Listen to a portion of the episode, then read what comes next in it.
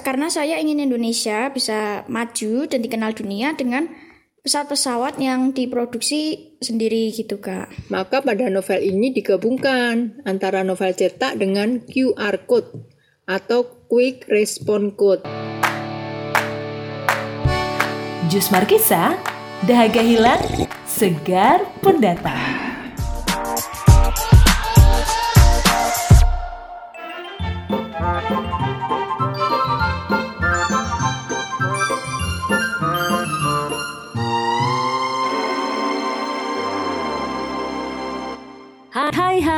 Hai apa kabar? Ketemu lagi dengan Susan Wibowo di sini dalam podcast Jus Markisa, podcast yang kontennya selalu membuat kamu segar, ya, nggak ada yang bikin lemes atau lemah atau lesu. Ya, hari ini kita ketemu lagi masih dalam episode spesial Hari Pendidikan Nasional yang kita peringati setiap tanggal 2 Mei dan itu bertepatan dengan hari lahirnya Bapak Pendidikan Nasional kita, Ki Hajar Dewantoro. Episode spesial hari ini apa sih? Nah, juicers, khususnya yang masih sekolah ini ya, adik-adik anak-anak yang masih sekolah, Selama belajar daring di rumah ini kamu ngapain aja? Sudah setahun lebih kan? Pertama semangat karena antusias belum pernah belajar online, tapi jelang-jelang sudah satu tahun lebih ini nggak ketemu teman. Apa yang sudah kamu lakukan? Nah ternyata ada satu anak yang di masa-masa pandemi, di masa-masa belajar dari rumah, ternyata bisa menghasilkan karya yang luar biasa. Jadi, ketika sehari-harinya dia harus menghadapi gadget atau komputer untuk belajar online, dia ini masih menyisakan waktunya untuk berkarya. Sehingga dihasilkanlah sebuah novel interaktif berbasis QR code dengan judul Liga Pejuang Cilik. Siapakah dia? Penasaran, Juicers?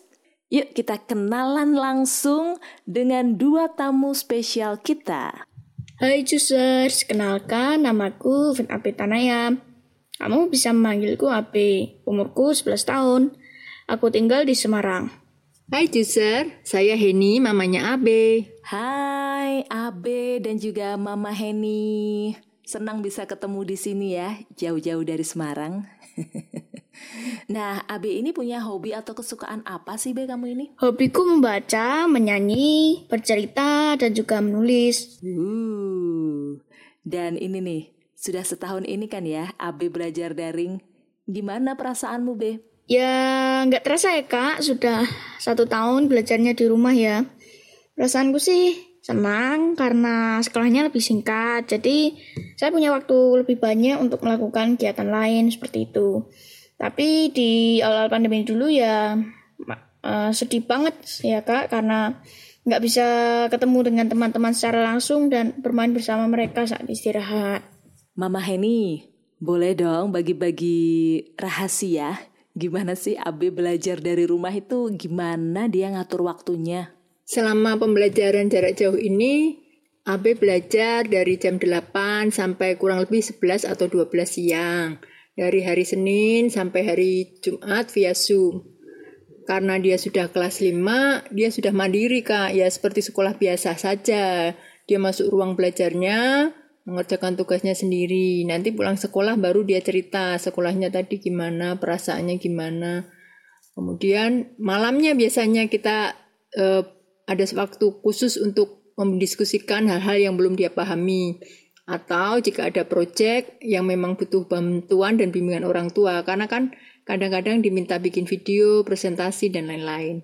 Seperti yang tadi Susan katakan di depan ya, justru di saat belajar dari rumah ini, Abe malah menghasilkan karya yang luar biasa, yaitu novel interaktif judulnya apa? Liga Pejuang Cilik. Bisa dong Mama ceritakan novel interaktif itu apa sih? Novel interaktif adalah buku novel yang melibatkan pembaca pada kegiatan lain selain membaca saat menikmati cerita yang ada.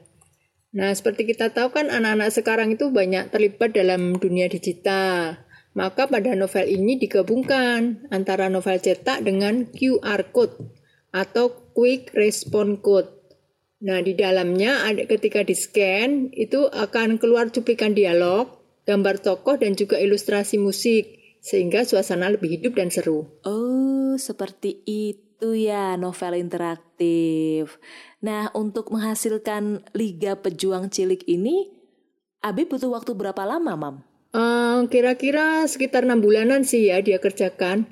Karena kan dia sekolah, jadi nanti pulang sekolah kalau memang nggak ada tugas, dia lanjut dengan nulis bukunya. Tapi kalau memang ada project, biasanya intensif sih di akhir pekan, ya gitu. Wow, wow, wow. Ini karya yang luar biasa loh. Nah, ini nih, B. Kenapa sih kamu kok bisa kepikiran untuk menghasilkan novel interaktif dengan judul Liga Pejuang Cilik ini? Idenya dari mana sih, Be?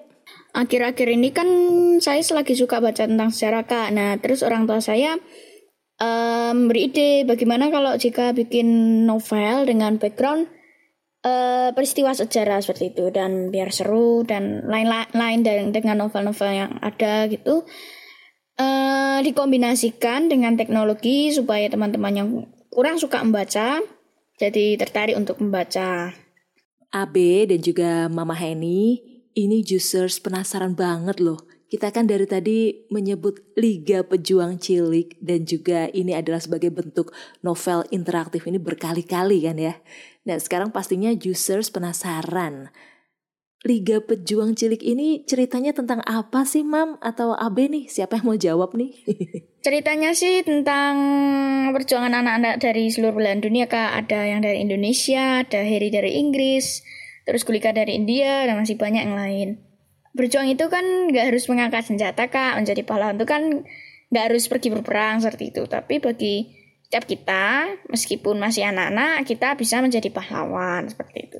Ya, jadi di novel ini digambarkan ada pahlawan yang diberi medali bukan karena kemampuan menembak musuh, tetapi justru karena dia bisa berdamai dengan musuhnya. Ada juga pahlawan cilik yang musuhnya itu adalah kebodohan dan kemalasan.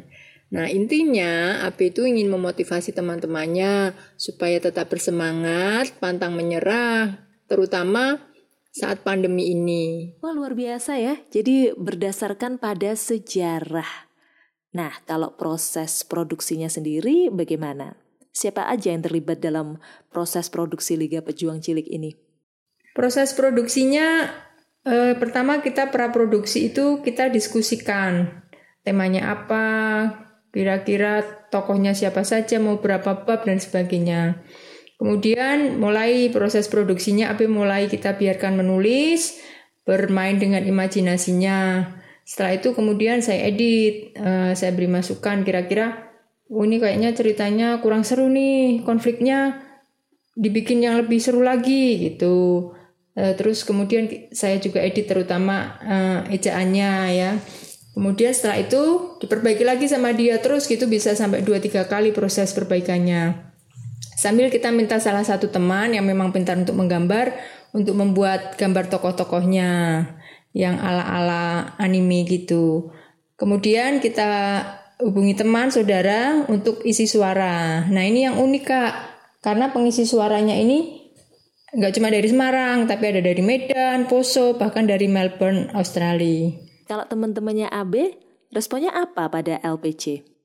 LPG, nggak apa-apa ya, disingkat ya. uh, respon teman-teman saya ya macam-macam kak. Tentu saja ada yang bilang seru dan langsung uh, tanya buku selanjutnya apa nih itu pingin beli lagi, pingin beli, pingin baca gitu. Ada juga yang um, pengen baca tapi itu nggak mau beli. Ya tapi rata-rata ada suka sih kak seru katanya mereka. Nah ini Mam Henny, ini kan Abi masih SD, masih umur belasan tahun, terus sudah menghasilkan karya yang luar biasa ini yang belum tentu semua anak usia 11 tahun bisa menghasilkan karya seperti yang Abe hasilkan seperti sekarang ini. Ini mama-mama yang lain atau papa-papa yang lain juga pasti penasaran ini ya. Gimana sih Mama Henny bisa mengetahui bakat Abe dan kalau sudah tahu apa yang Mama Heni lakukan sejak mengetahui bakat AB? Bagi-bagi ya. Kalau saya tahu bakat dengan cara alami ya, dari relationship yang kita bangun tiap hari. Saya lihat, saya amati bersama suami juga dari kecil kan memang AB itu punya salah satu hobinya itu suka cerita. Apa saja dia ceritain dari teman, guru, binatang peliharaan, kucing apa gitu yang dia lihat. Kemudian kalau baca habis baca buku dia juga suka cerita isinya apa gitu. Terus kita saranin, gimana kalau ceritamu itu kamu tulis di diary. Nah, begitu dia sudah bikin, kita komporin lagi.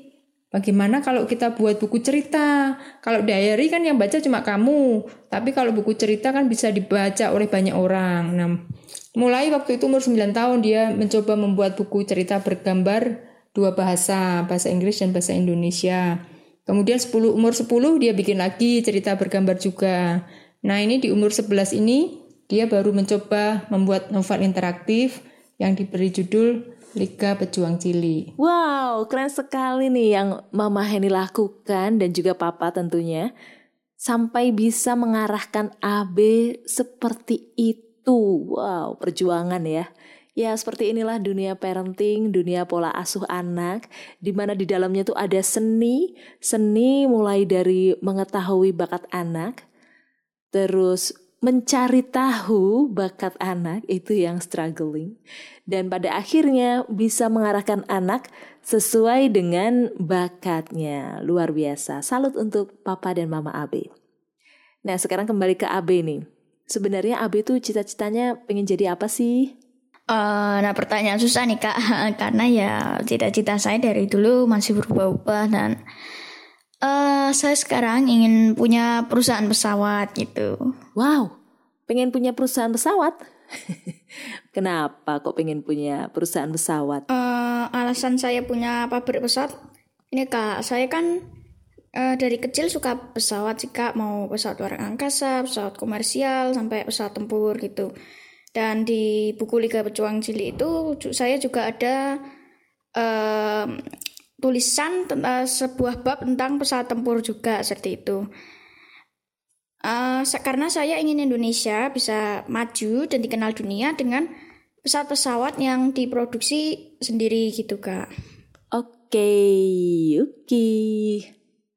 Kalau ada juicers yang kepingin mendapatkan Liga Pejuang Cilik, caranya gimana? Sekalian info harganya ya, Mam ya. Bagi users yang ingin mendapatkan novel interaktif Liga Pejuang Cili dan berdomisili di Semarang atau Salatiga, silahkan hubungi toko buku lokal terdekat. Sementara yang di luar kota, mampir aja ke IG dan Facebook saya, Heni Lestari Yanti, H-E-N-I, Lestari Yanti pakai Y. Oke, gercep ya, harganya hanya 65.000 per eksemplar.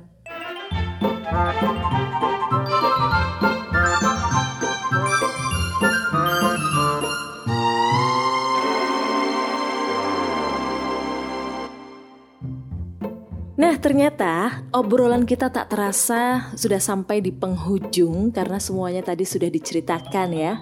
Mulai dari awal ketertarikan AB, lalu perjuangan papa mama AB dan juga AB sendiri dalam menghasilkan Liga Pejuang Cilik, serta respon dari teman-teman dan juga orang-orang di sekeliling AB yang luar biasa antusias terhadap lahirnya novel interaktif Liga Pejuang Cilik ini. Dan juicers, kamu juga sudah tahu kan harga serta di mana bisa mendapatkan novel interaktif ini? Kalau tertarik dan penasaran langsung aja kontak. Dan sebelum menutup kebersamaan kita di episode spesial Hari Pendidikan Nasional ini, AB punya pesan untuk teman-teman se-Indonesia yang saat ini sedang mendengarkan podcast Jus Markisa. Pesan saya buat teman-teman yang mendengarkan podcast Jus Markisa. Manfaatkan waktu yang ada untuk uh, mengembangkan hobi atau bakat kita gitu sehingga hidup kita itu bisa bermanfaat untuk orang lain. Dan tentunya Mama Abe juga pastinya punya pesan untuk orang tua yang saat ini sedang berusaha memahami bakat anak. Untuk papa mama pen, uh, pendengar podcast Jus Markisa, Ayo kita kenali anak-anak kita, apa yang jadi kesukaannya atau bakatnya. Kemudian berikan mereka dukungan dan terus latih mereka. Tapi yang paling penting adalah biarkan mereka melakukan sesuatu dengan passion, dengan sukacita, bukan karena terpaksa. Ya, Juicers, itu tadi perbincangan Susan dengan Mama Henny dan juga Faith AB Tanaya atau akrab disapa dengan AB sebagai salah satu penulis cilik untuk novel interaktif Liga Pejuang Cilik yang segera dan sudah bisa kamu dapatkan.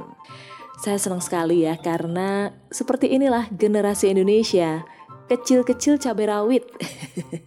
Sejak dari kecil sudah berprestasi karena waktunya tidak dihabiskan untuk melakukan kesenangan, tetapi waktunya dibagi-bagi secara proporsional antara belajar, bermain, dan juga berkarya Terus berkarya untuk AB dan terima kasih Mama Heni yang sudah mengantarkan AB di sini untuk kita ngobrol-ngobrol bersama di podcast Jus Markisa.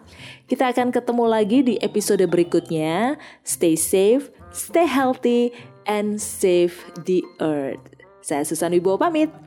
See you. Bye. Selamat Hari Pendidikan Nasional.